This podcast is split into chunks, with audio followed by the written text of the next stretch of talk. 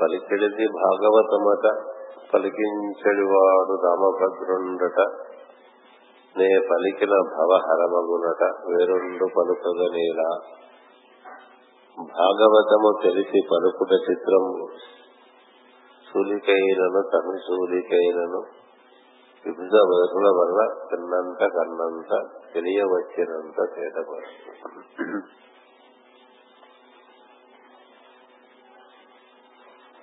సువర్ణములతో కూడినటువంటి సుశబ్దంబులతో దేవతలు మునులు సిద్ధులు యోగులు మరుగణములు యక్షులు గంధర్వులు అందరూ చేసినటువంటి స్తోత్రములకు ప్రసన్నత చెంది సువర్ణమయ దేహుడై శంకు చక్ర గదాధరుడై విరాట్ పురుషుడు అందరికి దర్శనం ఇవ్వటం. ఆ దర్శనం ఇచ్చినప్పుడు అందరూ ఎవరికి వారుగా వారికి భగవంతుని ఎందు వారికి ఉన్నటువంటి అవగాహన అనుసరించి వారు చక్కగా స్తోత్రములు చేస్తూ ఉన్నారు. అంటే ఆ స్తోత్రములో చెట్టు చివరి ఘట్టానికి మనం వస్తూ ఉన్నాం. దేవతలు క్షణిది మొదట కల్పాంతమునందు సంవత్సరము గర్భమును దాచి ఏకాకివై శేషుని చెయ్యేందు పౌడించిన నీ రూపమును జనలోకమునకు పైనున్న మహానుభావులు సూచించిరి అట్టి నీ రూపమును నేడు మాకు చూపితివి. మొదట కల్పాంతమునందు సమస్తము గర్భమును దాచి ఏకాకివై శేషుని చెయ్యేందు పవనించిన నీ రూపమును జనలోకములకు పైనున్న మహానుభావులు సూచించింది ఇది మనం తృతీయ స్కంధంలో ఈ విషయం బాగా అవగాహన చేసుకోవడం జరిగింది. సృష్టికి ఆరంభం అంటే సృష్టికి పూర్వము. కాలానుసారంగా సంకల్పం ఒకటి వస్తుంది జీవులందరినీ వ్యక్తం చేయటం అది జీవుల కోరిక మీద అది జరుగుతుంది. జీవుల యొక్క కోరికలు అనుసరించే సృష్టి నిర్మాణం జరుగుతూ ఉంటుంది. అంచేత లోపల గర్భంలో ఉన్నటువంటి జీవులందరూ కూడా తాము సృష్టిలోనికి ప్రవేశించి అసంపూర్ణమైనటువంటి వారి అనుభూతిని పరిపూర్ణం చేసుకోవాలనేటువంటి నిర్దేశాన్ని లోపల ప్రార్థనా రూపంగా వ్యక్తం చేస్తున్నప్పుడు కాలానుసారంగా సంకల్పం వస్తుంది. తదనుగుణంగా ప్రకృతి బయటికి వస్తుంది. అట్లా కాలము సంకల్పము ప్రకృతి ఈ మూడు ప్రధానంగా ఏర్పడి శక్తి ఒక చోటు ఏర్పడుతుంది. ఈ చోటులో మహదహంకారం పుట్టి ఆ మహదహంకారంలో తామసిక రాజసిక సాత్విక అహంకారాలు పుడతాయి. ఇలా మొత్తం ఏడు ఏడు తత్వములుగా ఏర్పడుతుంది. ఈ ఏడు తత్వములకు మరి యొక్క ఇరవై తత్వములు అనగా పంచభూతములు పంచ కర్మేంద్రియములు పంచ జ్ఞానేంద్రియములు ఇలాంటివి పుట్టుకొచ్చి మొత్తం ఇరవై ఏడు తత్వాలు పుట్టుకొస్తాయి. ఇది మనం వివరంగా చదువుకున్నాం. అలా ఏర్పడినటువంటి ఆ రూపాన్ని అప్పుడు స్తోత్రం చేస్తూనే మనం ఇప్పుడు జగ శ్రీనాథనాథ జగన్నాథ నమరైక రక్ష సహస్రాక్ష అని చదువుకుంటూ ఉంటాం. ఆ స్తోత్రం ఏంటంటే ఇరవై ఏడు తత్వములుగా దేవతలు మొత్తం ప్రజ తత్వములను ఏర్పడినప్పుడు ఇరవై ఏడు తత్వములు వేదికవిగా ఉంటూ ఉంటాయి. వేదికవిగా ఉంటున్నటువంటి తత్వములన్నీ చక్కగా సమన్వయం చేయకపోతే అది ఒక అండాకారం ధరించదు. అది అండాకారం ధరించకపోతే అటు పైన విరాట్ పురుషుడిగా భగవంతుడు ఏర్పడేటువంటి అవకాశం లేదు. అతడు అంటే బ్రహ్మము ఆత్మభూత అని ఇప్పుడు మనం చెప్పుకున్నాం దాన్ని. అది ఇక్కడ చెప్తున్నారు. మళ్ళీ ఒకసారి మనకి ఎంతవరకు గుర్తుంటుందో అని. పరీక్ష మహారాజుకి సుఖ మహర్షి చెప్తున్నాడు. మైత్రేయ మహర్షి విష్ణుకి చెప్తున్నాడు. ఏం చెప్తున్నాడంటే కల్పాంతములందు సమస్తము గర్భముల దాచి ఏకాకివై శేషుని చెయ్యందు పౌలించిన నీ రూపమును జనోలోకములకు పైన ఉన్న మహానుభావులు స్థుతించిరి. ఇంకా అప్పటికి జనులంతా రానటువంటి స్థితి తత్వములే ఉన్నాయి. తత్వం అందుకనే ఓం జన ఓం తప ఓం సత్యం అంటూ ఉంటాం మనం. అంటే మనకి భూలోకం భూలోకం శుభలోకం మహర్లోకం జనోలోకం అంటే విశుద్ధి వరకు వస్తుంది. తపోలోకం అంటే ఆజ్ఞ కేంద్రం సత్యలోకం అంటే సహస్రారం. ఇట్లా జనోలోకములకు పైన ఉన్నటువంటి ప్రజ్ఞలన్నీ కూడా అప్పుడు మనం ప్రతి ఆదివారం ఈ భాగవతము పారాయణం చేసిన సందర్భంలో చదువుకుంటూ ఉంటారు స్తోత్రం. ఆ స్తోత్రం చదువుకుంటే జరిగేది ఏంటంటే మనలో ఉండేటువంటి ప్రజ్ఞలన్నీ సమన్వయింపబడతాయి. ఏం చేద్దంటే ఈ విధంగా దేవత స్తోత్రం చేత చేత దేవతలు అంతవరకు అంతకు ముందు ఉన్నటువంటి తత్వం ఏదైతే బ్రహ్మముగా ఉన్నటువంటి తత్వములదో అది ఈ ఇరవై ఏడు తత్వములలోకి తానుగా దిగి వస్తారు. దాన్ని ఉరుక్రమత్వము అంటాం. ఆ విధంగా ఉరుక్రముడుగా దైవము దిగి రావటం చేత ఆ ఇరవై ఏడు తత్వములతో కూడి ఉన్నటువంటి చోటంతా కూడా ఒక గుడ్డుగా ఏర్పడింది ఆ గుడ్డు పదిహేను సంవత్సరములకు క్రమంగా ఒక రూపంగా ఏర్పడుతున్నది. దాంట్లో మనకి పదిహేను రకములు అంతరిక్ష దేవతలు ఏర్పడతారనేటువంటిది మనం చదువుకున్నాం. అంచేత ఈ రూపాన్ని అంతకు ముందు రూపం అంటే అసలు ఇంకా గుడ్డుగా ఏర్పడి అటుపైన విరాట్ పురుషుడు ఏర్పడక ముందు కొన్ని ప్రజ్ఞలు తపోలోకంలో ఉండే ప్రజ్ఞలు వారు దైవాన్ని అంతర్బహిష్ట వ్యాప్తి చెందినటువంటి తత్వం ఏదైతే ఉంటుందో ఆ తత్వాన్ని వారు దర్శించేటువంటి వారని ఇక్కడ చెప్తున్నారు. నీ రూప ఈ నీ రూపమును జనోలోకములకు పైన ఉన్న మహానుభావులు స్థుతించేవి ఏమిటా స్థుతి అంటే మనకి స్థుతి స్కంధంలో ఇవ్వబడినటువంటి ఆ దండకం మనకి అద్భుతమైన దండకం. అది తప్పక అందరూ ప్రతినిత్యం పారాయణ చేసుకుంటే బాగుంటుంది కంఠస్థం చేసుకుంటే మరీ బాగుంటుంది. ఏం చేద్దంటే అందులో ఏముంటుందంటే సమస్త సృష్టి ప్రజ్ఞలు ఎలా మనకి సృష్టి అంతా వ్యాప్తి చెంది ఉన్నాయో అవి మన యందు కూడా ఆ విధంగా ఏర్పడి ఉన్నాయి. ఉండటం చేత మనలో ఒక ప్రజ్ఞకి మరొక ప్రజ్ఞకి చక్కని అనుసంధానం ఏర్పడాలన్నా సమన్వయం ఏర్పడాలన్నా ఆ దండకం బాగా చదువుకుంటే ఈ మొత్తం సహకారం నుంచి మూలాధారం వరకు ఆ తత్వం ఏదైతే ఉందో పరతత్వము అది చక్కగా విరాట్ రూపంగా మన ఎందు ఉరుక్రముడుగా అవతరిస్తుంది. గురుక్రముడుగా అవతరిస్తే ప్రజలన్నీ సహకరిస్తాయి. అంచేత ఇప్పుడు ఆ విధంగా అప్పుడు నువ్వు ఏర్పడ్డావు కదా అలా ఇప్పుడు మళ్ళీ మా కనిపించి దర్శనం ఇచ్చావంటున్నాడు విరాట్ పురుషుడుగా అని అంటున్నారు దేవతలందరూ. అట్టి నీ రూపమును నేడు మాకు చూపితివి ఏ రూపాన్నైతే అప్పుడు మనం చక్కగా ప్రశంసిస్తున్నావు విరాట్ పురుషుడు రూపం. ఏది కన్నులు సూర్యచంద్రులని కాలభాగంలో శివుడు సంకర్షణ రూపుడై ఉంటాడని ముక్కు పుటములలో అశ్విని దేవతలు ఉంటారని నోటి ఎందు వాగ్దేవత ఉంటుందని అగ్ని ఉంటుందని ఇలాంటివన్నీ మనకి భుజముల ఎందులో ఇంద్రుడు ఉంటాడని అలాంటి తర్వాత కంఠమునందు వాగ్దేవతలందరూ ఉంటారని హృదయమునందు మనకి ధన్వంతరి మరియు హంసస్వరూపుడై విష్ణువు ఉంటాడని రకరకాలుగా మనం అన్ని వర్ణించుకున్నాం అప్పుడు. ఆ వర్ణించుకున్న దేవతలందరితో కూడినటువంటి విరాట్ రూపం ఏదైతే ఉందో ఆ విరాట్ రూపంలో శిరస్సు పాలభాగమునందు శివుడు ఉంటాడు. గుఖ్యమునందు అంటే జన స్థానమునందు బ్రహ్మదేవుడు ఉంటాడు పాదమునందు విష్ణు ఉంటాడు అట్లా ఉంటున్నారు. అంచేత అలాంటి అద్భుతమైన రూపాన్ని మళ్ళీ ఒక్కసారి మాకందరికి నువ్వు దర్శనం చేయించావు. ఏం జరిగింది అక్కడి నుంచి ఇక్కడ లోపలంటే ఆ విరాట్ రూపంలో విరాట్ పురుషుడు ఎందు నాలుగు వ్యూహములు ఏర్పడతాయి. ఆ నాలుగు వ్యూహంలో అతనే ఒకసారి దర్శించడం చేత సనక సరందర సంస్కుమారాదులు అప్పటికే సంకల్పింపబడతారు. అటుపైన బ్రహ్మదేవుని నుంచి బయటికి వస్తారు. అటుపైన మనకి బ్రహ్మదేవుడు నాథుని ఏర్పడతాడు. నాథుని ఏర్పడిన బ్రహ్మ సృష్టి చేయడం ప్రారంభం చేసినప్పుడు మొట్టమొదటిగా పంచమహాపాతములు బయటకు వస్తాయి. ఆ తర్వాత క్రమంగా కనకసరందనాథులు వస్తారు. ఆ తర్వాత రుద్రులు వస్తారు. ఆ తర్వాత ప్రజాపతులు వస్తారు. ఆ తర్వాత వాక్కు వస్తుంది ఆ తర్వాత వాంగ్మయం వస్తుంది ఆ తర్వాత మనవులు వస్తారు ఇట్లా ఏడు రకములుగా సృష్టి బ్రహ్మదేవుడి నుంచి బయటకు వస్తుంది. బయటకు వచ్చిన వాటిలో ప్రజాపతుల నుంచి ప్రజాస్వామ్యం అంటే జీవులందరూ బయటకు వచ్చేటువంటి కార్యక్రమం ఏర్పాటు చేశారు. ఆ ఏర్పాటు చేసిన వాళ్ళందరికీ ఆ ప్రజాపతుల యొక్క అందరికీ నాయకుడిగా దక్షుని ఏర్పరిచారు. ఆ దక్షుడు సమర్థవంతుడు అవడం చేత తానే సమస్త అనుకుని పరమేశ్వరుని ధిక్కరించడం చేత అతను భంగపాటు చెందుతాడు. ఆ భంగపాటు చెందిన సందర్భంలో ఈ ఈ రూపాన్ని మళ్ళీ దర్శింపజేస్తారు ఇంకేంటంటే అది సమన్వయాత్మకమైన రూపం విరాట్ పురుషుని రూపం. అందులో ప్రకృతి మూల ప్రకృతి ఉంటుంది కాలం ఉంటుంది శక్తి ఉంటుంది త్రిమూర్తులు ఉంటారు. అందరూ ఉంటారు. మొత్తం మనం ఎరిగినటువంటి సమస్త దేవతలు దిక్పాలకు అందరూ దాని నిండి ఉంటారు.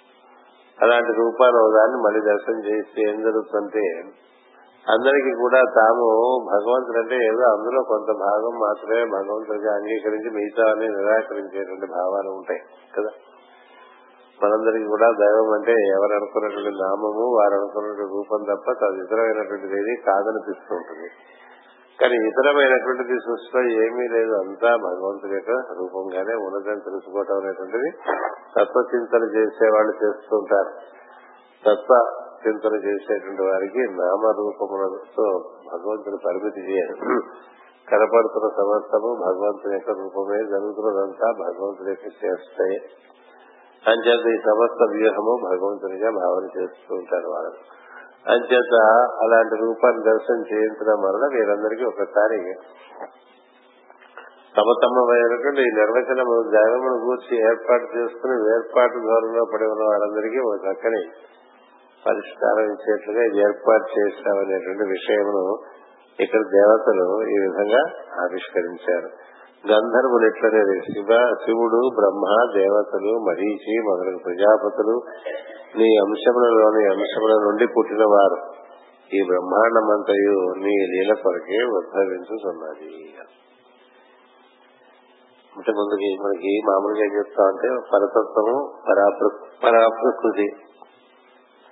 ఈ పరతత్వం ఈ పరాప్రకృతితో కూడి ఉండటం చేత అది వెలుగై ఆ వెలుగు ఆధారంగా అందులోంచి అది మూడు వెలుగులుగా మారుతుందానే బ్రహ్మ విష్ణు మహేశ్వరుడు అంటాం ఈ మూడు వెలుగుగా మారిన తర్వాత ప్రజా అందులో నుంచి బ్రహ్మ నుండి ఈ ప్రజాపతులు రుద్రులు కనకకనకనాథులు మనవులు ఇలాంటి వారందరూ వస్తారు. ఈ ఎన్ని రకాలుగా ఎన్ని వచ్చినా సరే అన్ని కూడా ప్రకృతి పురుషుల మూలంలో ప్రకృతి పురుషుల యొక్క తత్వమే ఉంటుంది అందులో. అంటే ముడి సరుకు ఒకటి ఎన్ని రకాలుగా పదార్థం నుంచి పదార్థం పదార్థం నుంచి పదార్థం తయారు చేస్తున్నా ముడి సరుకు ఒకటే. ఆ ముడి సరుకుని దర్శనం చేయటమే తత్వ తత్వ దర్శనం అంటారు. అంతా సమస్తము కూడా ఆ ప్రకృతి పురుషుల యొక్క విన్యాసమే అని భావన చేశాం అనుకోండి విలాసమే అని భావన చేశాం అనుకోండి నర్తనమే అని భావన చేశాం అనుకోండి అప్పుడు మనం మూలతత్వంతో ముడిపడి ఉంటాం. అలా కాకుండా దాంతో చేయబడిన సృష్టింపబడినటువంటి వాటి నుంచి సృష్టింపబడినటువంటి నుండి సృష్టింపబడుతూ ఉంటాయి. మనకి చూస్తే మనకి వేదిక మీద అనేక అనేక రూపములు ఉంటాయి కదా. ఎంతమంది గురు రూపాలు ఉంటాయి దేవతా రూపాలు ఉంటాయి ఎన్ని రూపాల్లోనూ ముడిసరుకు ఒకటి కదా.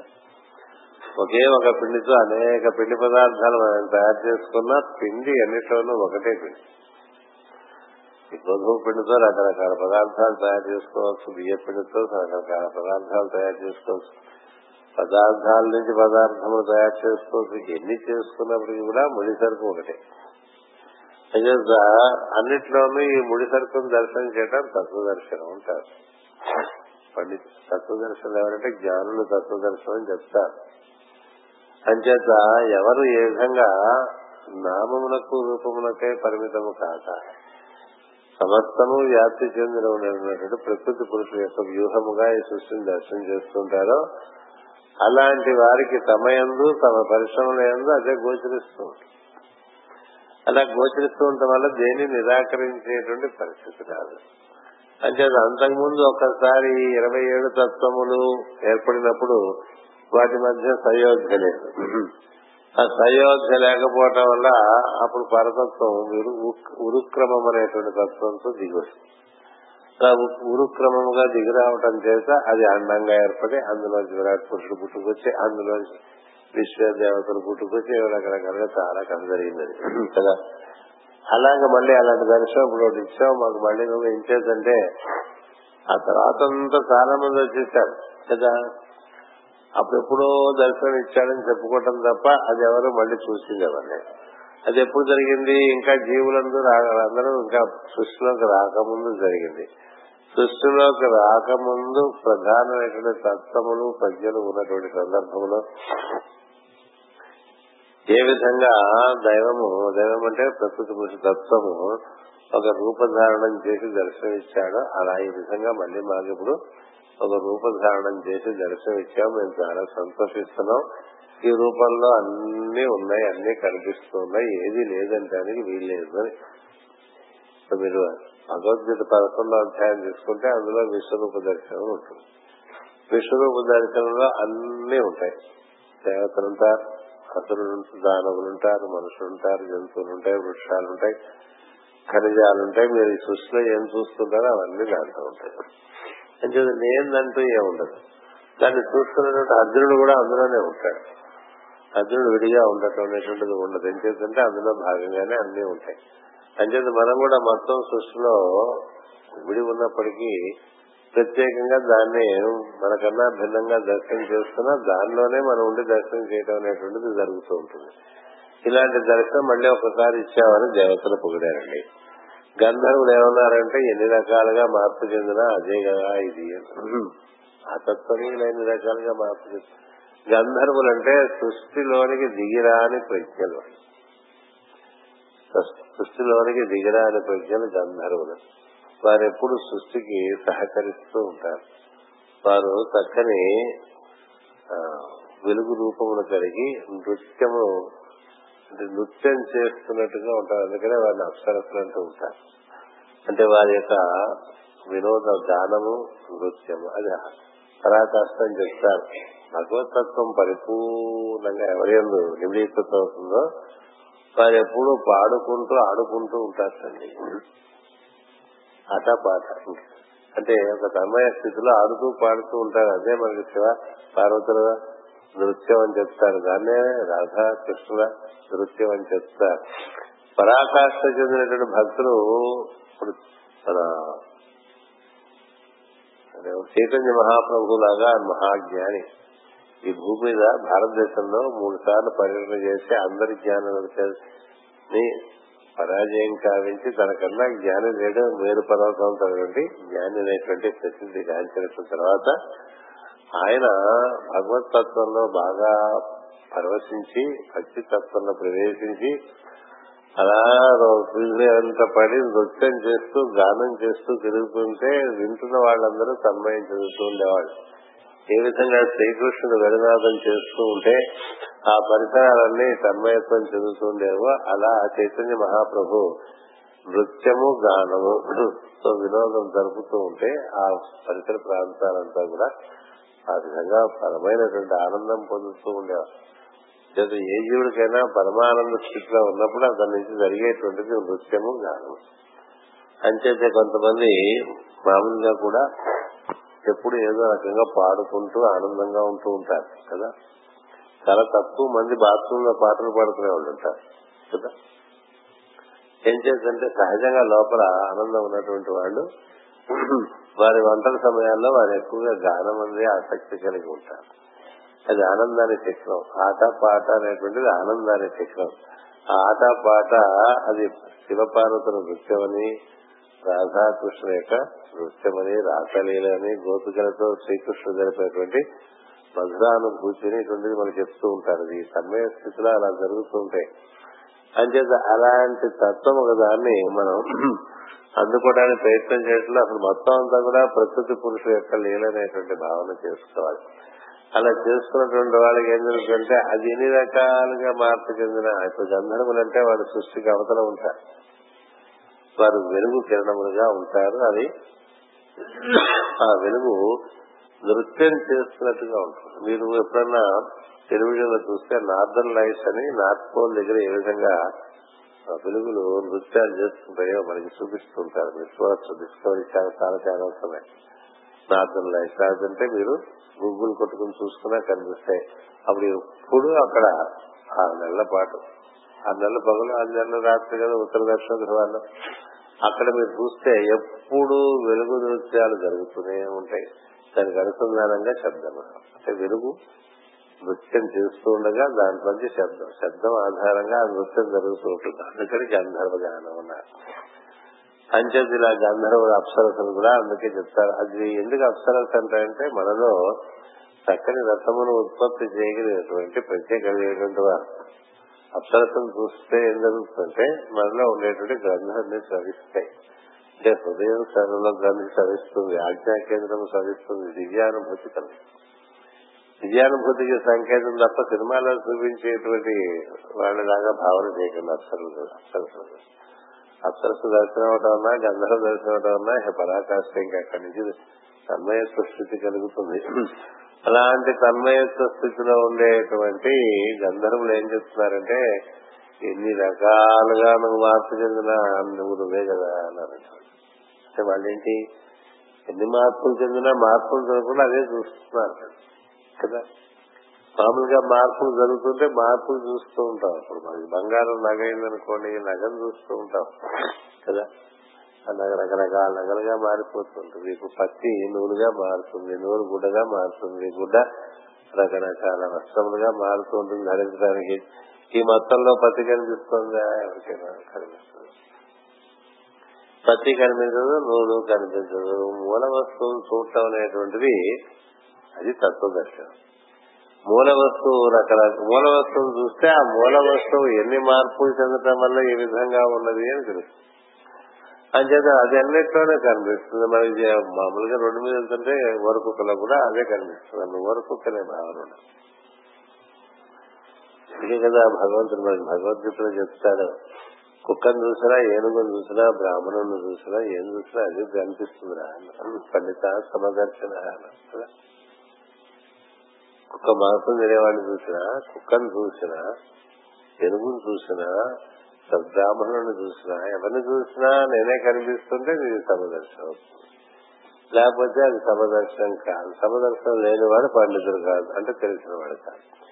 ఈ గంధర్వులు తెలిసిన వారు కాబట్టి సమస్తము తెలిసిన వారు కాబట్టి వారు ఎన్ని రకాలుగా మార్పు చెందనండి ప్రకృతి ఈ పరతత్వాన్ని పెట్టుబడిగా పెట్టి ఎనిమిది రకాలుగా ఏర్పాటు చేశారు.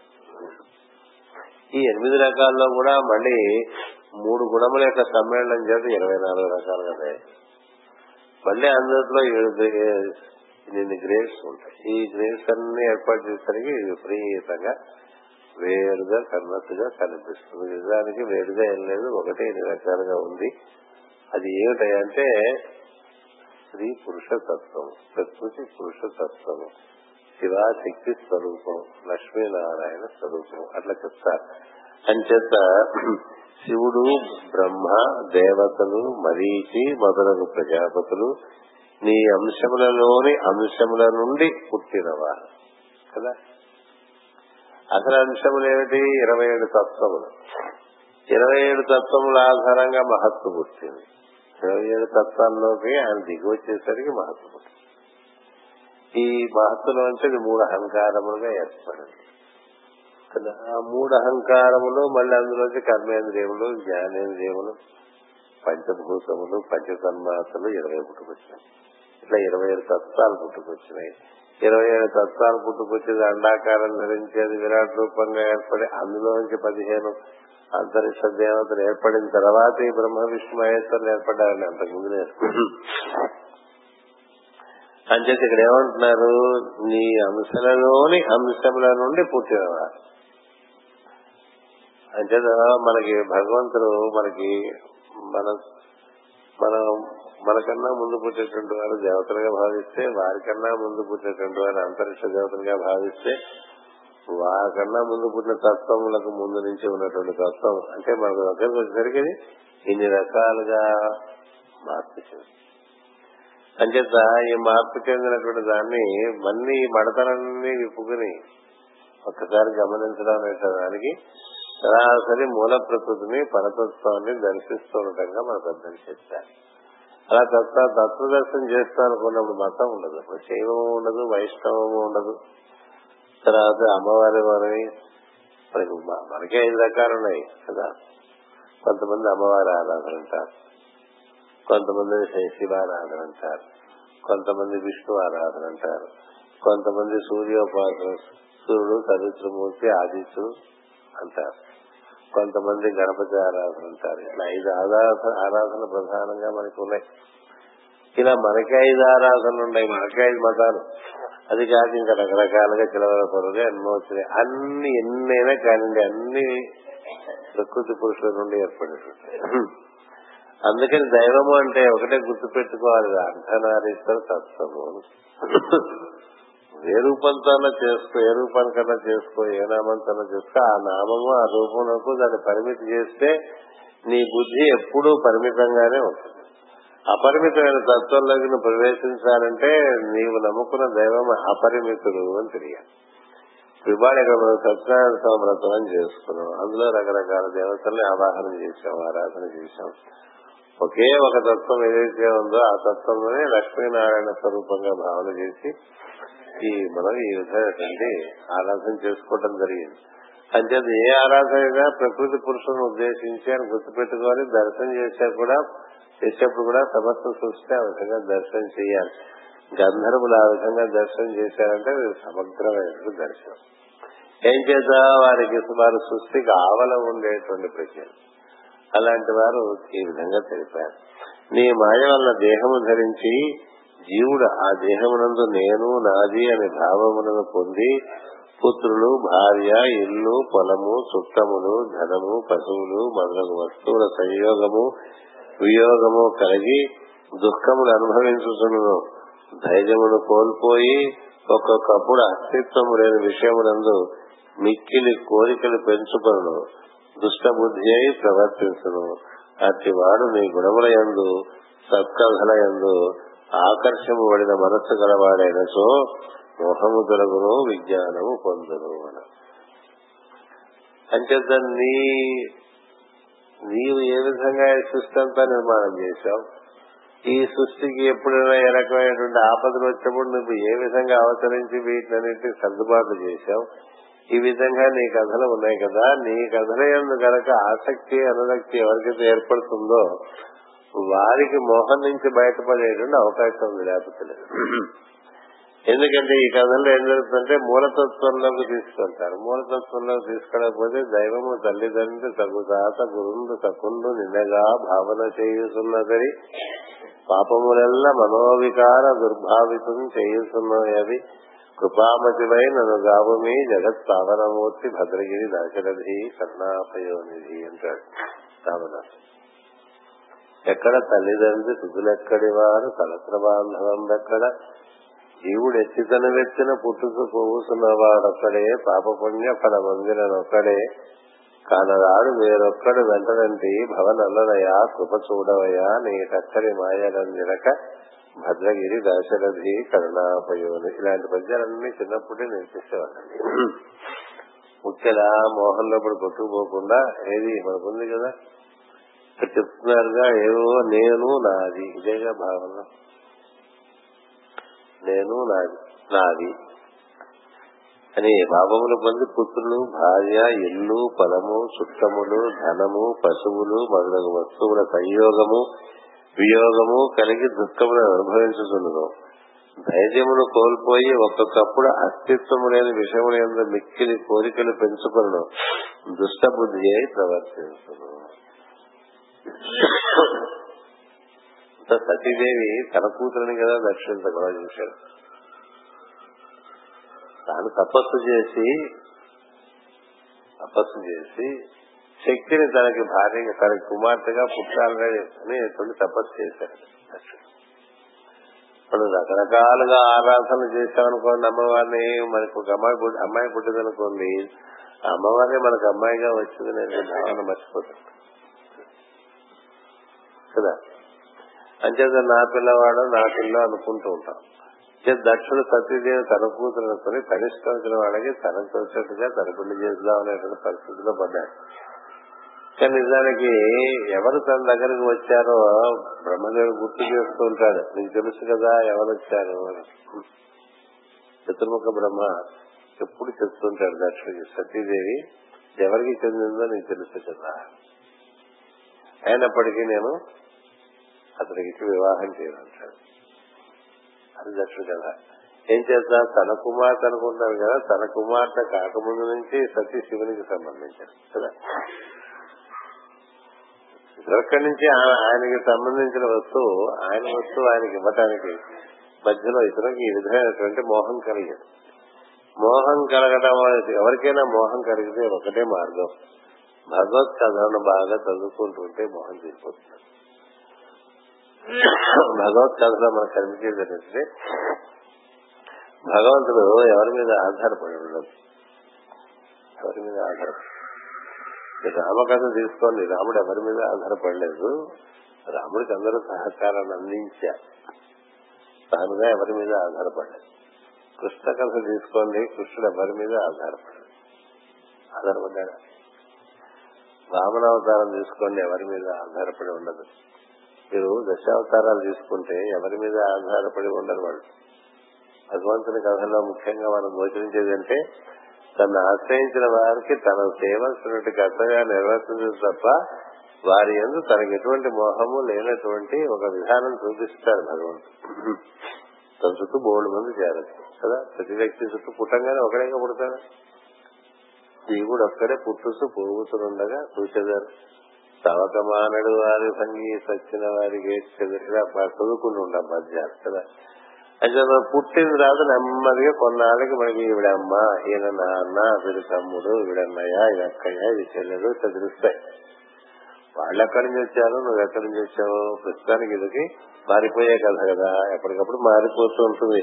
అందుకని ఇక్కడ ఏం చెప్పారంటే అస్తిత్వము లేని విషయములు ఎందు మిక్కిలి కోరికలు పెంచుకును అస్తిత్వం నువ్వు అన్నయ్య ఇప్పుడు నీకు అన్నయ్య ఎప్పుడు? ఇప్పుడు నీకన్నా ముందు పుట్టడం వల్ల అన్నయ్య అన్నావు. వాడెక్కడి నుంచి వచ్చాడో వాడే లోకాలు ఏ రకమైనటువంటి కర్మ కారణం చేత ఇక్కడికి వచ్చాడు? నువ్వు ఏ ఏ కర్మ కారణం చేత నువ్వు ఇక్కడికి వచ్చావు?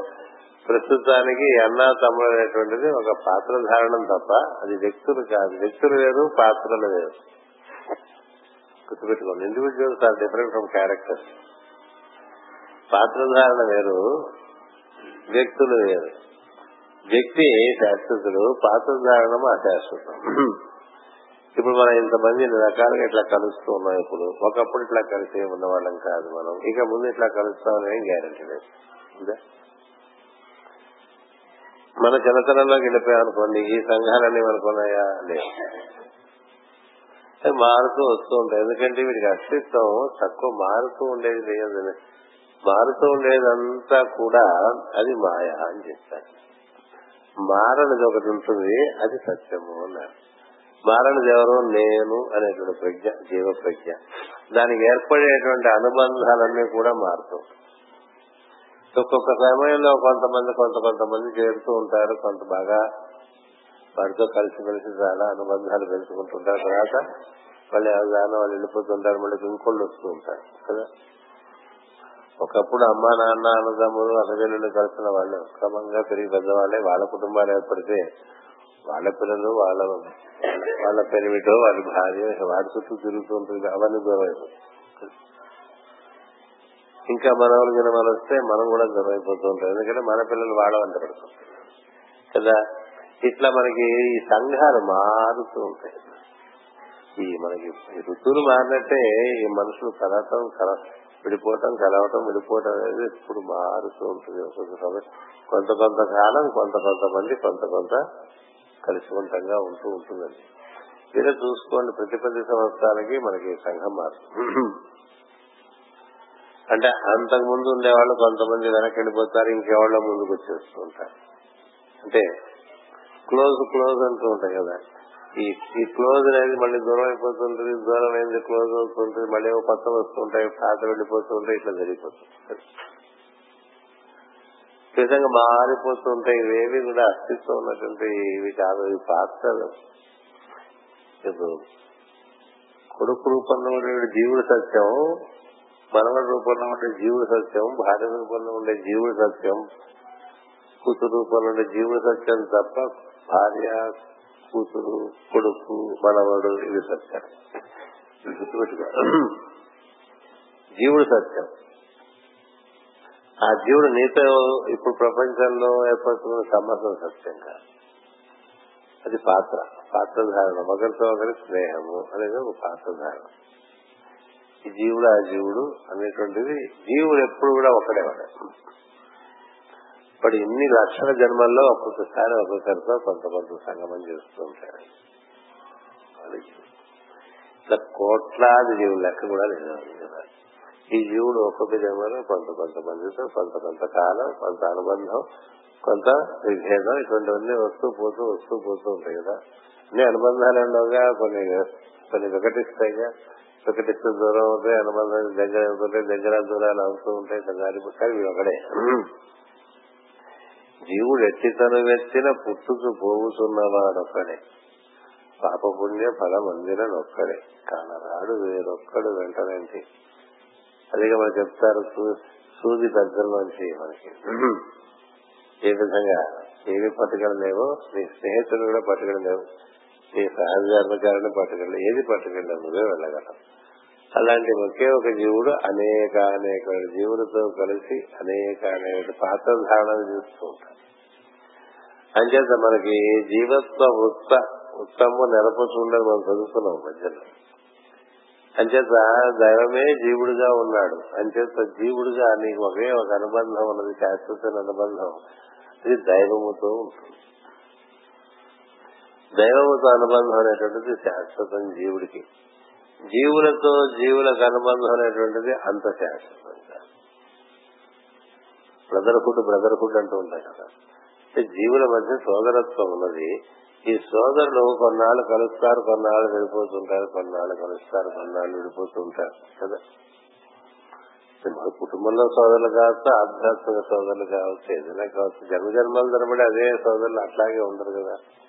కానీ దైవము అతనే నీవుగా ఉన్నావు కానీ విడిపోవడం ప్రశ్న లేదు. జీవుడికి దేవునికి ఒక రకమైన ఇన్సపరబుల్ స్టేట్ దేవుడే జీవుడుగా ఉన్నాడు. జీవుడు మాయ తొలగితే తాను దేవుడే తెలుస్తుంది. అందుకనే అహం బ్రహ్మాస్మి అంటాడు బ్రహ్మాహమస్మి అంటాడు. దైవమే జీవుడుగా ఉంటాడు. అంచేత ఎవరైతే ఎవరి ఏ ఒక్కటి శాశ్వతమో ఇతరము నేది మిగతా ఏది అశాశ్వతము ఆ జ్ఞానం లేకుండా ఎంత భక్తి ఉది గుదుకుంటూ ఉంటే ఏం లాభం ఆ పూజలని పురస్కారాలని స్తోత్రాలని భజనలని అభిషేకాలని హోమాలు ఇవి చాలా చేస్తూ ఉంటాం కదా ఎన్ని చేసినా తెలియవలసిన తెలియకుండా ఊరికి అట్లా శరీర శ్రమ చేస్తుంటే మానసిక శ్రమ ఇంద్రియ శ్రమ శరీర శ్రమ చేసుకుంటూ ఉంటే తత్వం తెలుస్తుంది అసలే ఇప్పుడు చూడండి ఇక్కడ ఏం చెప్పాడు.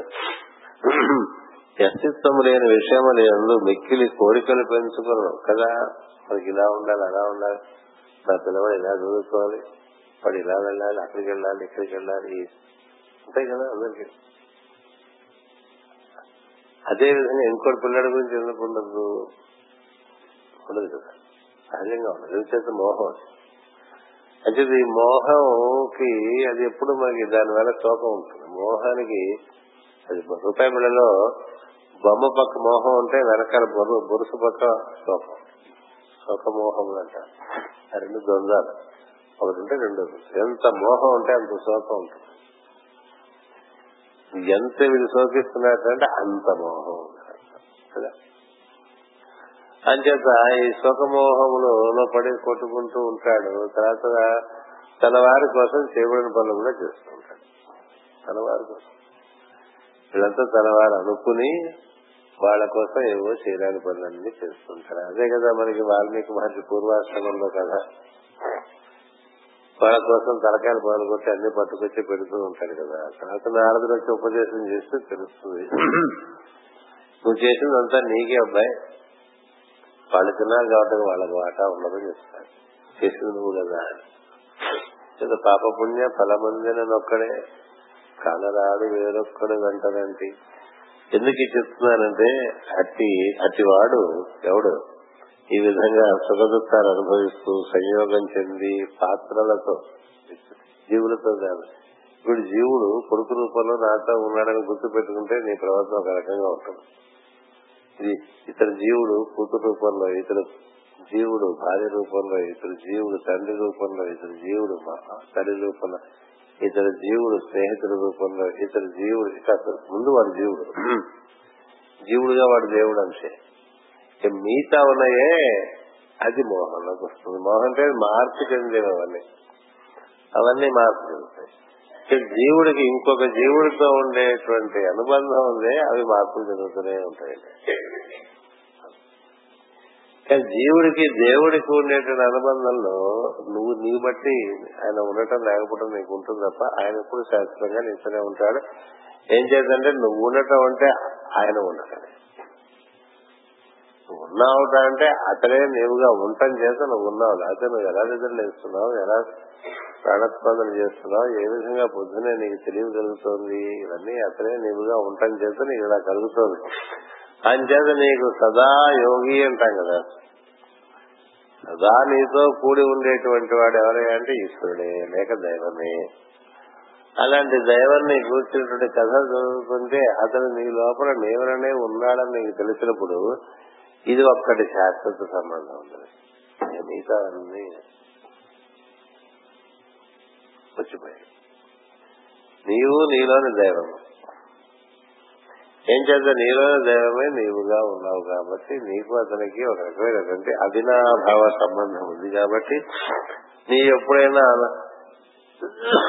వంటని వాడిగా ఉన్నావని అనుకోకల ఏం చేద్దంటే అతను నీతో ఎప్పుడు ఉన్నాడు? నీ స్పందనాత్మక చైతన్యంగా ఉన్నాడు నీ. లేకపోతే స్పందన నువ్వు చేస్తున్నావా? నువ్వు స్పందన చేయట్లేదు. నువ్వు లేస్తున్నావా? నిద్ర నువ్వు లేవట్లేదు. అంటే నీ ఎందు ఎప్పుడు ఉన్నటువంటి వాడిని మర్చిపోయి మిగతావన్నీ మన్ని మర్చిపోయే వాళ్ళందరినీ మనం గుర్తుపెట్టుకుంటాం. అది విచిత్రమైన సృష్టిలో అది అద్భుతమైనటువంటి సృష్టి కదా. మన్ని మర్చిపోని వాడిని మనం మర్చిపోతామండి. మనం మనలను మర్చిపోని వాడిని మనం మర్చిపోతాము. మనలను మర్చిపోయే వాళ్ళని మనం వాళ్ళు వెంటబడుతూ ఉంటాం. వాళ్ళ వెంట వీళ్ళ వెంట పడి మనకి వాడు మనకి గుర్తుపెట్టుకోవట్లేదు వాడు మనం పలకరించట్లేదు. చూసావా? వాడికి ఎంత చేశాను వాడికి ఎంత చేశాను ఇప్పుడు మనం బుద్ధిగా అసలు ఫోన్ కూడా చేయండి నాకు ఇట్లా అనుకోవచ్చు. ఏమో రకరకాలుగా అనుకుంటాడు కదా జీవుడు. అవన్నీ మన అలాగే ఉంటాయి. ఏది సత్యం అంటే నీ లోపల వాడే వాడు ఎప్పుడు పిలిచినా పొందుతాడు పిలిచినాను ఓ అన్నమాట అన్నాడు కదా. సర్వమును కనుదట సందేహమయ్యే అన్నాడు. సందేహం నివృత్తి చేసి ఇచ్చాడు గజేంద్రుడికి కదా? పిలిస్తే పలుకుతా ఉంటాడంటే పిలిస్తే పలుకుతాడు ఎందుకంటే లోపలే నిండి ఉన్నాడు. లోపల బయట నిండి ఉన్నవాడు నువ్వు పిలిస్తే పలకడా? అయితే వాడు పలుకుతున్నాడని వాడు నీకు తెలియదు. ఇటు హలో అంటే అటు నుంచి వాడు హలో అంటున్నాడు నీకు వినబట్టాలి అందుకని హలో అంటావు మళ్ళీ వాడు హలో అంటాడు. ఏదో కనెక్షన్ రావట్లేదంటే నేను వినిపిస్తుంది మాట్లాడరా అంటారు. అటు నుంచి మనకి వినపట్టాలి అటు పక్క అంచేత కనెక్షన్ బాగాలేదు మనకి పెట్టేస్తాం. కదా? మనం పిలిస్తే అటు పలికేయడం లేదో మనకి వినపడకపోవటం వల్ల కనబట్టలేదు వినబట్టలేదు అనుకుంటాం. మనకి వినబడదు కనబడదు. కానీ పిలిచిన ప్రతి పిలుపు వినబడుతుంది. మనం చూసినప్పుడల్లా అక్కడి నుంచి కూడా చూస్తున్నాడు if look to me I look to అన్నారు కదా. నువ్వు చూస్తే నేను చూస్తే తెలుస్తుందా? నువ్వు గుడ్డాడివి నువ్వు చూసినా నీకు తెలియదు నేను నిన్ను చూస్తున్నాను కదా? ఒక గుడ్డివాడిని ఏమో కళ్ళున్నవాడు చూస్తున్నాను అనుకోండి. గుడ్డివాడు చూస్తున్నాను అంటే చూస్తున్నాను అంటాడు. వాడు చెవుడు కూడా అనుకోండి వినపడదు. ఏం చేస్తాడు? గుడ్డి ఇచ్చేది చెవుడు గుడ్డి రెండు ఉంటే ఎదుటివాడు చూస్తున్నా తెలియదు చూస్తున్నానని చెప్పినా తెలియదు అలాంటి పరిస్థితి ఉంటుంది మనకి. అంచేత ఖచ్చితంగా చూస్తాడు. ఖచ్చితంగా వింటాడు అనేటువంటిది అది కొంతమందికి అదృష్టం కొద్దీ జీవుడు పరిణామ దశలో వాడికి అది ఒక ప్రధానమైన విశ్వాసంగా ఉంటుంది. నన్ను నన్ను చూస్తూనే ఉన్నాడు దైవం నన్ను వింటూనే ఉన్నాడు దైవం. అహర్నిశలు ఆ విధంగానే ఉన్నాడని కొంతమందికి రూఢమైనటువంటి విశ్వాసం ఏర్పడుతుంది. అందుకనే ఆంగ్లంలో రెండు పదాలు చెప్తారు. It's not believe that is needed it is the faith అంటారు. ఫెయిత్ ఈస్ గాడ్ గివెన్ అంటారు. సో కొంతమందికి చెలింపని విశ్వాసం. ఎట్టి పరిస్థితుల్లో మన పరిస్థితి దైవం గమనించట్లేదేమో అన్న భావన రాదు. ఏం చేస్తా? అంతటా వ్యాప్తి చెందినటువంటి వాడు నీలో కూడా నిండి ఉన్నాడు కాబట్టి అన్ని చూస్తూనే ఉన్నాడు అన్ని గమనిస్తూనే ఉన్నాడు అన్ని పర్యవేక్షిస్తూనే ఉన్నాడు నువ్వు ఆయనకి చేసుకునేటువంటి వేడుకోలు అంతా కూడా అతను వింటూనే ఉన్నాడు. అని తెలుసుకుంటాడు. అతనికి వేరే ఇంకో భావన విన్నాడో లేదో అన్న భావన ఉండదు ఉన్నాడో లేదో అని పాట పాడడం. ఉన్నాడో లేదో భద్రాది ఎందు కదా. అట్లా ఉన్నాడో లేడో కలడో లేడో అన్నాడు కదా. బాధ చేత అంటూ ఉంటాడు కానీ విశ్వాసం ఉండటం చేత అంత బాధలో కూడా ఆయనే తెలుసుకుంటూ ఉన్నాడు కదా. ఇలా అంటే నేను ఎందుకు ఇంతగా చెప్తానంటే ఒక్కడే. ఒకడే నీతో ఎప్పుడు ఉండేవాడు నువ్వు మరణించేప్పుడు కూడా నీతో ఉంటాడు. నువ్వు పుట్టేప్పుడు నీతో ఉంటాడు. నువ్వు మరణించి పుట్టేటప్పుడు కూడా నీతో ఉంటాడు. నువ్వు మరణించినప్పుడు నీతో ఉంటాడు. అందుకనే కదా ఆయనతో నువ్వు కూడి ఉంటే నీకు మరణం అనేటువంటి అనుభూతి ఉండదని చెప్పేది మార్కండేయుడు కదా. కదా. ఆయనతో కూడి ఉంటే. నువ్వు మరణించిన తర్వాత కూడా నీతో కూడి ఉంటాడు. మళ్ళా నువ్వు పుడుతుంటే నీతో కూడి ఉంటాడు. నువ్వు పుట్టిన తర్వాత కూడా నీతో కూడి ఎప్పుడు నీతో ఉండేవాడు వాడు ఉన్నాడు. ఎప్పుడు? వాడు స్నేహితుడంటే నీవే తల్లివి తండ్రివి నీవే నా తోడు నీడ. నీవే సఖుడవు నీవే గురుడవు దైవము నీవే నా పతి గతి నిజముగా కృష్ణ. పెట్టుకున్నాడు వాడు. పేరు ఏదైనా పెట్టుకున్నాడు పేర్లు ఎదుకుపోదు నేను ఒక్కటే చెప్తా అందరికి. ఈ మనకి పేర్లు చాలా ఎక్కువైపోయినాయి. అందులో ఇరుక్కుపోయి తత్వం తెలియకపోవడం చేత మనకి ఎప్పుడు అదే విధమైన అజ్ఞానంలో ఉంటాం. మనకున్నటువంటి సుందరమైన రూపాలు ప్రపంచంలో అక్కడ లేవు. అని పెట్టుకున్నాం కానీ ఆ రూపము భగవంతుడి యొక్క ఒక ప్రకటన. ఇన్ని రకాల దీపాలు ఉన్నాయి. ఒక్కొక్క దాంట్లో నుంచి విద్యుత్ ప్రకటిస్తుంది కానీ అదే అనుకుంటే ఇది కూడా అది కూడా అది కూడా అది కూడా అని ఏది కాదు? అన్ని అది అనే భావన ఉన్నప్పుడు తత్వంలోకి ప్రవేశిస్తాం.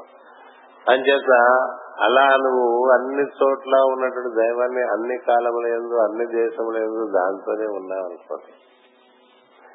నువ్వు లేచిన దగ్గర నుంచి పడుకునే లోపల వరకు నీవు ఎంతసేపు దైవంతోనే ఉన్నావు అనేటువంటి భావన ఏదో స్థిరంగా ఉంటే ఇంకా అదే పూజ అండి అదే ధ్యానం అదే అభిషేకం అదే హోమం. అదే నిత్య ఆరాధన. నిత్య ఆరాధన. అది సహజంగా దైవముగా దైవంతో కూడి ఉండటంగా ఉంటుంది. కాసేపు పూజ చేసినప్పుడు కూడి ఉండి మిగతాపు ఉండకుండా. కాసేపు ప్రార్థన చేసినప్పుడు కూడి ఉండి మిగతాప్పుడు కూడి ఉండకుండా ఉంటాం కన్నా శాశ్వతంగా ఈ విధంగా కూడి ఉండటం అనేటువంటిది అది భాగవతం నేర్పేటువంటి ప్రధానమైనటువంటి అంశం. యోగం నేర్పేది కూడా అదే. అత్యంత ఆ విధంగా కూడి ఉంటే నీకు మోహం అది ఇక్కడ చెప్తున్నారు గంధర్వుడు. నీ గుణములయందు నీ సత్కథల ఆకర్షింపబడిన మనస్సు గలవాడైన అంటే మనకి ఖాళీగా ఉన్నప్పుడు ఏం చేద్దాం అనిపిస్తే ఏదైనా భగవత్ కథ చదువుకుందాం అనిపించాలి లేక ఒక భక్తుని కథ చదువుకుందాం అనిపించాలి లేదా మనమే స్మరణ భగవంతుడితో కూడి ఉండాలి అనిపించాలి ఇలాంటిది ఏదన్నా ఉంటే మోహం దరిచేరదు కానీ లేకపోతే మోహం దరిచేరుతుంది మోహం దరిచేరితే శోకం దరిచేరుతుంది. ఇంకా నీకు జ్ఞానం అనేటువంటిది ఎప్పటికీ ఏర్పడదు విజ్ఞానం అసలే ఏర్పడదు. విజ్ఞానం అంటే కనపడ బయట కనబడుతున్న సమస్తము కూడా దైవమైన తెలియటం విజ్ఞానం. కళ్ళు మూసుకుంటే లోపల కనిపించేదంతా దైవమైన తెలియటం జ్ఞానం. అంటే ఒకడే అయిపోవటం అనేటువంటి జ్ఞానము. విజ్ఞానం అంటే మనకి పంచేంద్రియముల ద్వారా బాహ్యములందు ప్రవర్తిస్తున్నప్పుడు అన్నిటి ఎందు దైవమే దర్శనమిస్తుంటే అది విజ్ఞానం అవుతుంది. ఆ విధంగా రెండు విజ్ఞానము లోహము తొలగను విజ్ఞానము పొందునటువంటిది గంధర్వులు చెప్తున్నారు. బ్రాహ్మణులు ఎట్లనేది దేవా ఈ యజ్ఞములను సమస్తము నిరూపమే యజ్ఞమాచరించు విధానము హోమ ద్రవ్యములు అగ్ని మంత్రములు సమిధలు దర్భలు పాత్రలు సదస్సులు ఋత్విక్కులు దంపతులు దేవతలు అగ్నిహోత్రములు స్వధ సోమము ఆద్యము పశువులు అన్నియు నీవే ఇవన్నీ మనం ఇప్పుడు హోమం చేస్తాం కూడా రకరకాల పదార్థాలు పెట్టుకుంటాం కదా అవన్నీ కూడా అగ్ని అన్న భావన ఉండాలి. ఎదురుకుండా కూర్చున్న వాళ్ళు కూడా అగ్నే. అక్కడ ఆహుతి చేయబడుతుంది అగ్నే. కదా ఆహుతి చేయబడుతున్న పదార్థం అగ్ని. అక్కడ ప్రజ్వలిస్తున్నది అగ్ని సమిధలు అగ్ని చేస్తున్న వాళ్ళ అగ్ని అంతా అగ్ని. అలా అలా భావన చేసుకోవటం అనేటువంటిది వాళ్ళు మేము ఇట్లా దర్శనం చేస్తూ యజ్ఞం చేస్తున్నాం అంటారంటే యజ్ఞం చేయడం అంటే అది నీ దృష్టి బట్టి అదేదో రకరకాల తంతుగా తయారవుతూ లేక అది దైవ అనుసంధానము యజ్ఞం కావచ్చు హోమం అది పూజ కావచ్చు అభిషేకం కావచ్చు ఏదైనా కావచ్చు. దృష్టి ఇది దైవమే అని చేసుకుంటే దైవం. అనుసంధానం కలుగుతుంది. అంచేత ఈ విధమైన ఎన్ని వస్తువులు ఏర్పడిన కొద్దీ ఈ వస్తువుల్ని చూడటం ఎక్కువైపోతుంది. కదా? రకరకాల వస్తువులు చేసామనుకోండి మనకి బ్రాహ్మణు మనకి ఏదైనా పెద్ద పూజ చేయించాలంటే ఒక నవగ్రహ మండపం వేస్తారు.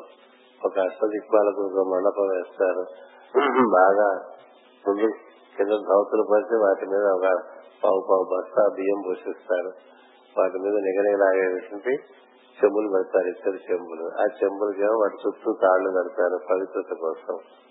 నూనె పువ్వు కట్టేసి దాని మీద కొబ్బరికాయ పెడతారు. కొబ్బరికాయ మీద రేగు పెడతారు కదా. ఇట్లా అన్ని చూశారనుకోండి అష్టదిక్పాలకులు అంటే అవి ఎనిమిది ఉంటాయి అక్కడ కదా. నవగ్రహాలు అంటే ఇవి తొమ్మిది ఉంటాయి. ఇవి కాక ఇంకా మహామృత్యుంజయం ఒకటి పెడతారు ఇట్లా ఏవో పెడితే అన్ని చూసేస్తాం కదా. చూస్తే మనకి ఈ చెంబులు వాటి చుట్టూ పోగు వాటి మీద పెట్టిన కొబ్బరికాయలు వాటి మీద పెట్టిన రెలికల గుడ్డలు అక్కడ చుట్టూ వాటి చుట్టూ ఆయన పెట్టించేటువంటి ఖర్జూర పళ్ళు తోలపాకులు అరటి పళ్ళు ఇవన్నీ చూసి ఇవన్నీ బ్రాహ్మణ పట్టుకోవడానికి పెట్టాడేమో అనిపిస్తుంది. ఇంకేముంది? ఇక్కడ దేవుడు లేదు మాకేం లేదు కదా. ఎంత వివరంగా ఎంత వివరంగా చేసుకుంటామో అంత దేవుడు తక్కువ. అంటే ఈ ఏకత్వాన్ని దర్శనం చేయడం తగ్గిపోతుంది. కదా వాడు చూడండి మన బ్రాహ్మణుడు ఏం చేశారు? మీ గజ్జురాలలో మీరే తీసేసుకోండి మీ వక్కలు మీరే తీసేసుకోండి మీ ఆకులు మీరే తీసేసుకోండి మీ పళ్ళు మీరే తీసేసుకోవాలని అని ఎందుకని? ఇంతమంది పళ్ళు ఇంతమంది ఖర్జురాలు ఇంతమంది ఆకులు ఆయన చెల్లాడు కాబట్టి.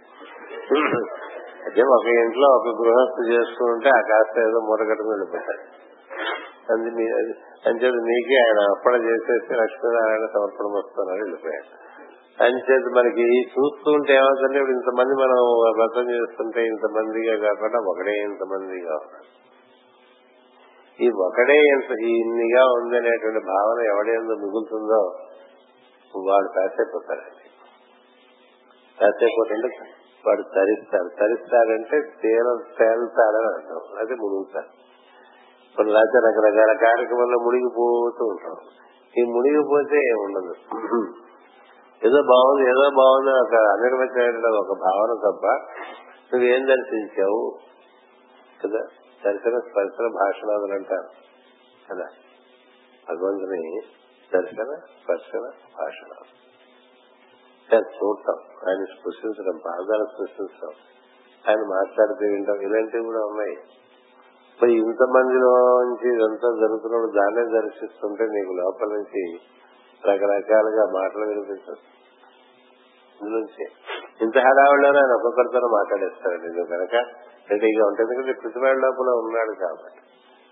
అంచేత ఆ విధంగా చేసుకుంటే అప్పుడు నువ్వు బ్రాహ్మణుడు అవుతావు. బ్రాహ్మణుడు అంటే బ్రహ్మముతో కూడినవాడు వాడు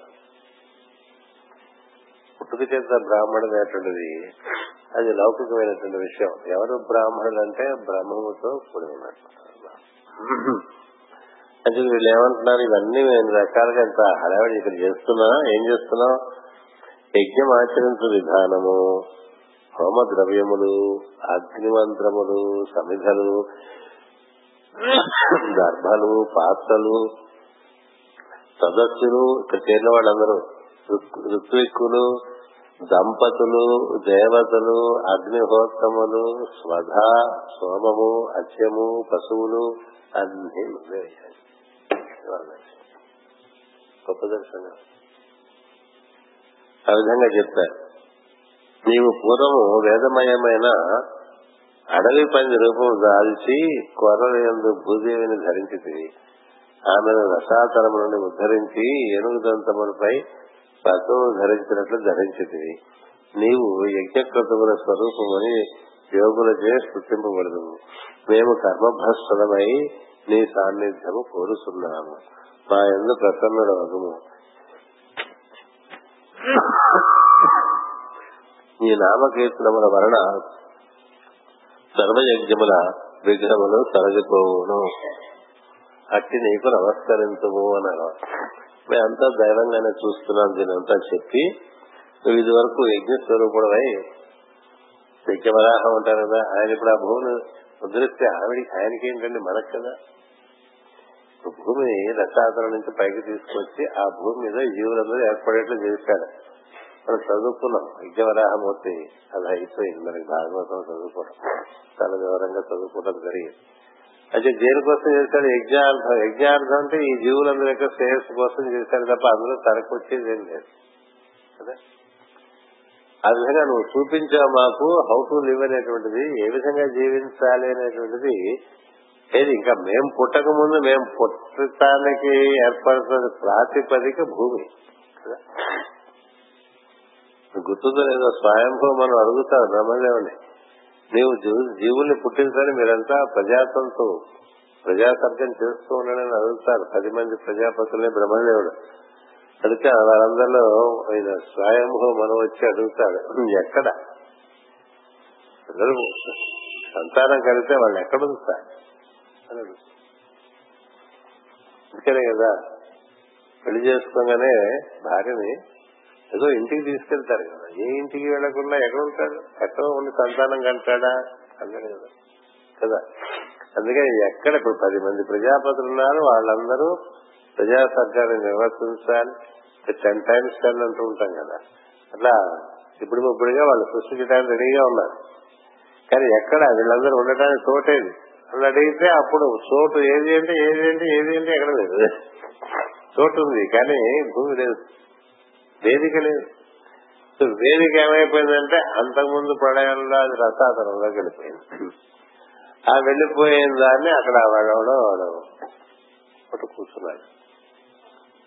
అక్కడి నుంచి దాన్ని తీసుకొస్తాడు యజ్ఞవరాహమూర్తిగా. అలా యజ్ఞ యజ్ఞవరాహమూర్తిగా తాను రూపం ఒక పంది రూపం ధరించి వరాహం అంటే కొంచెం రెస్పెక్టబుల్గా ఉంటుంది పంది అంటే ఒక మాదిరిగా ఉంటుంది కదా. కానీ ఇక్కడ చెప్పేసినారు అడవి పంది రూపం అని చెప్పారు. అడవి పంది రూపం ధరించి నువ్వు ఈ విధంగా ఈ భూమిని తెచ్చి మాకు ఇవ్వటం బట్టి కదా మేమంతా దీని మీద నాటకాలు ఆడుతున్నాము కదా.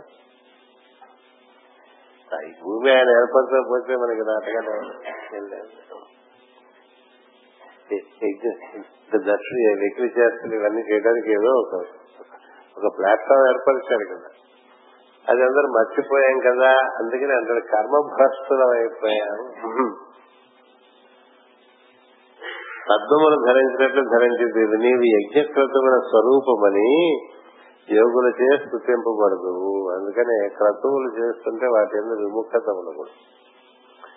యజ్ఞములు చేస్తుంటే వాటి ఎందుకు విముఖత ఉండకూడదు. ఈ యజ్ఞములు క్రతువులు దేనికంటే లోక కళ్యాణార్థం అంటే మనకి విలుపడచ్చు విలుపడకపోవచ్చు విముఖత కదా. అందరికీ అన్ని వీలు ఎప్పుడు విలుపడతాయి విలుపడదు. వీలు పడకపోయినా దాని ఎందుకు వేరే భావం కదా. అంచేత అలా నువ్వు ఎప్పుడు వాటి ఎందుకు నువ్వు ఉంటావు యజ్ఞములు క్రతువుల స్వరూపమని యోగులచే స్థుతింపబడదు. మేము కర్మభ్రస్తులమై నీ సాన్నిధ్యము కోరుతున్నాం కర్మభ్రష్టత్వం ఎందుకు వచ్చింది? ఈయన అసలు దైవాన్ని ఆహ్వానం చేయకుండా ఈయన చేసే యజ్ఞంలో వీడు పాల్గొన్నారు కదా వీళ్ళే కదా చేస్తున్నారు ఆ యజ్ఞం అంతా కూడా?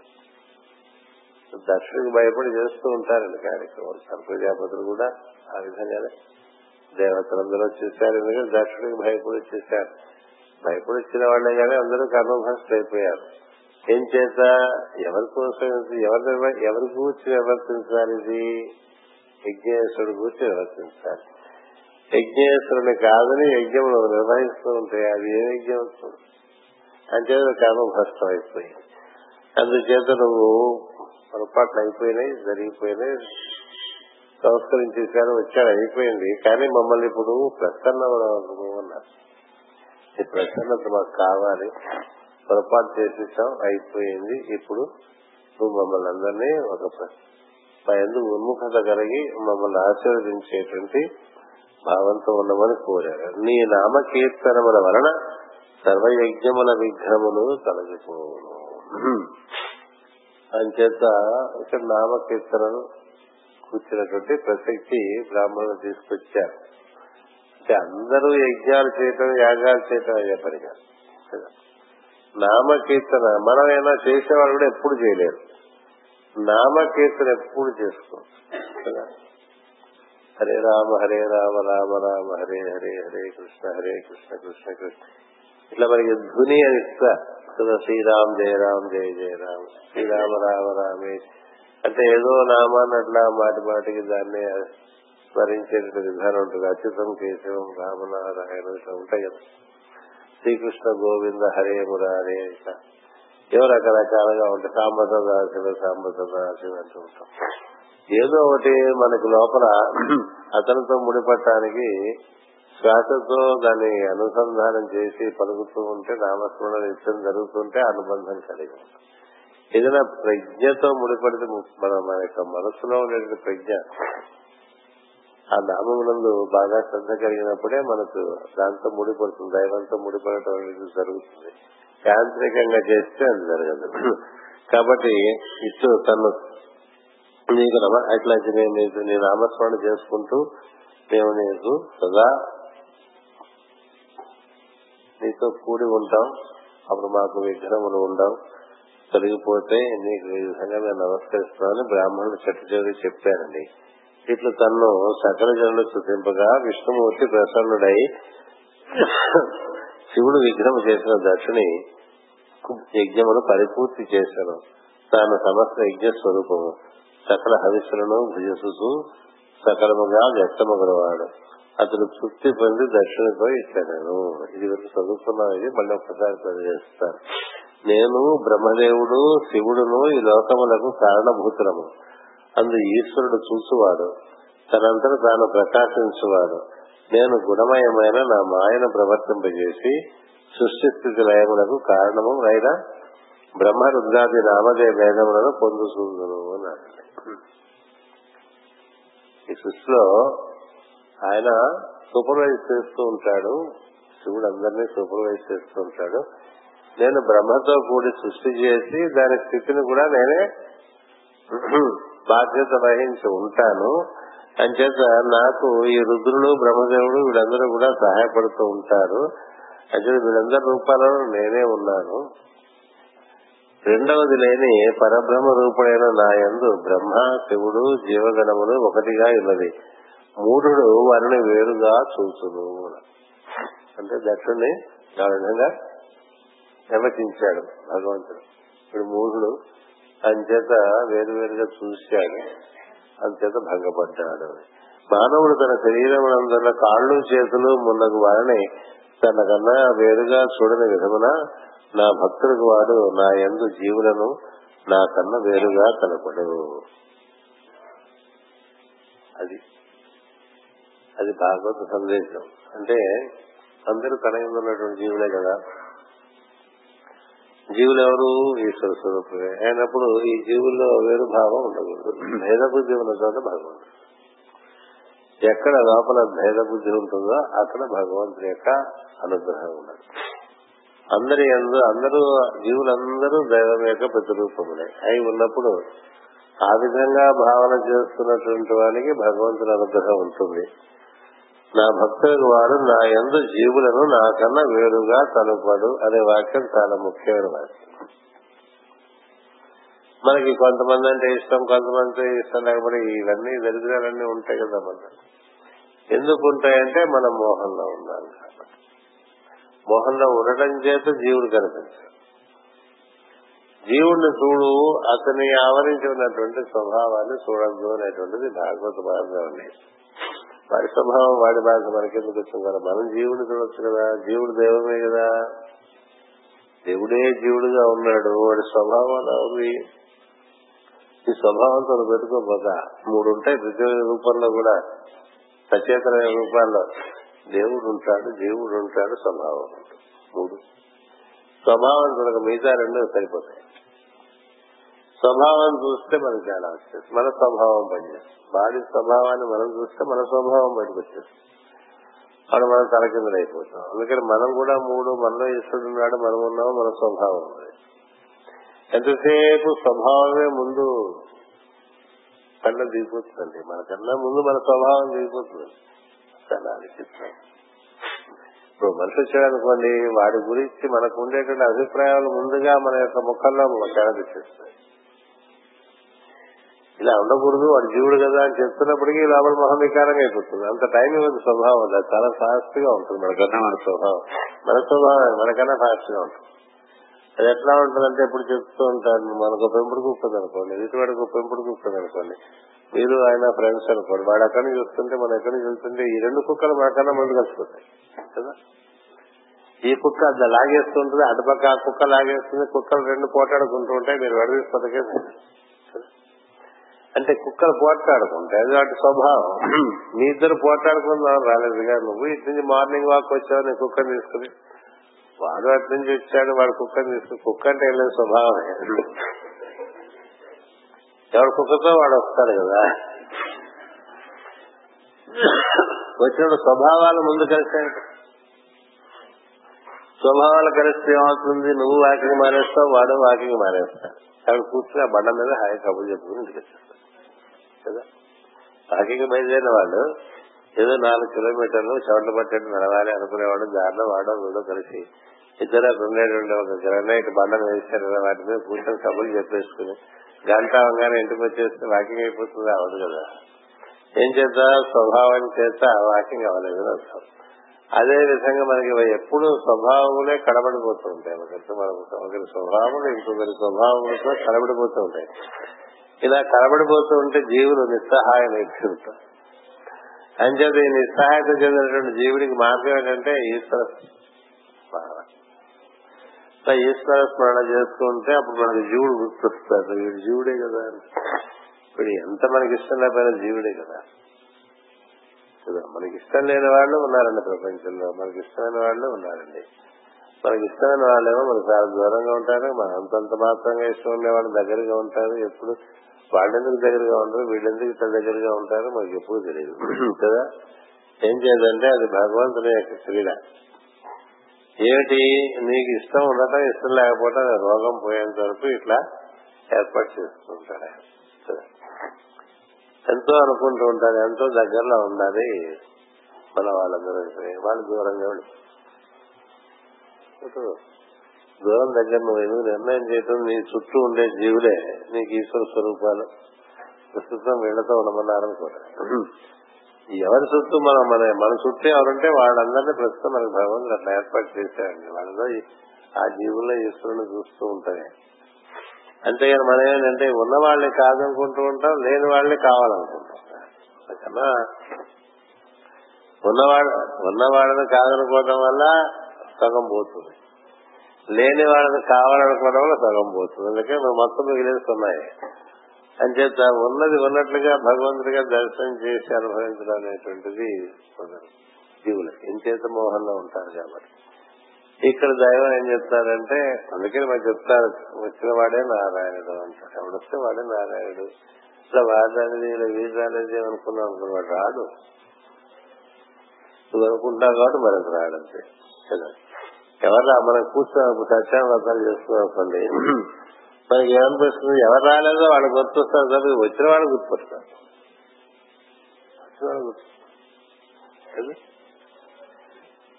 మీరైనా పెళ్ళికి వెళ్ళారనుకోండి మీరు ఒకరే వెళ్తే ఆవిడ రాలేదా అని అడుగుతారు. వచ్చావుగా? నువ్వు వచ్చావుగా? నేను అడగను.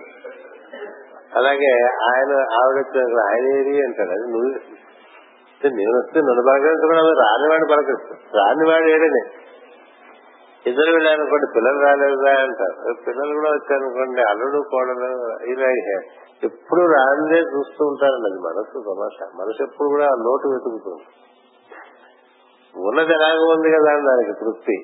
ఉన్నది తృప్తి మానవులకు అక్కడ అందుకే ఉన్నది పట్టించుకోడు. లేని గురించి ఆలోచిస్తుంటాడు. ఇవాడు ఎవరు రాలేదు సత్యవంతానికి అది ఆలోచించేది దరిద్రైన మనసు. ఎవరు వచ్చారో వాళ్ళని గుర్తుపెట్టుకుని సంతోషిస్తే అది వాళ్ళు సుఖపడతారు. అట్లా ప్రతి విషయంలో కూడా మనకు ఉన్న దాన్ని దైవంగా చూడకుండా లేనిదేదో రాలేదు అనేటువంటి ఈ ఉన్నది అనుభవించలేము ఆ లేనిది ఎలాగూ రాదు. రెండు విధాలుగా మనకి ఎవరికంటే సాగుతుంది రేవడమే. రెండింత చెడ్డ రేవడమే అట్లా అయిపోతూ ఉంటుంది. అలా కాకుండా వాళ్ళు ఉండాలంటే ఇప్పుడు ఇక్కడ ఉన్నది దైవము. అది భాగవతం. ఆ విధంగా మనకి దశయజ్ఞం పూర్తయిపోయింది. దక్షుడికి అది చెప్పాడు కనబడుతున్నదంతా దైవమే ఇందులో కొంతమందిని విడదీసి వీడు కాదు వీడు అవును అనుకోబోతాను ఈ ఎవడు ఏదైతే ఈ దైవం కాదని అనుకుంటావో అంతవరకు నీకు ఎప్పుడు దుఃఖం అంచేత ఆ విధమైనటువంటి బోధ విరాట్ పురుషుడు అందరికీ ఒక మాట చెప్తూ దక్షిణ ఉద్దేశించి చెప్తా. స్వస్తి ప్రజాభ్య పరిపాలయంతాం న్యాయేన మార్గేణ మహిమహేష. ఓ బ్రాహ్మణేభ్య శుభమస్తు నిత్యం లోకా సమస్తా సుఖినో భవన్ లోకా సమస్త సుఖినో భవంతు లోకా సమస్త సుఖినో భవంతు ఓం శాంతి శాంతి శాంతి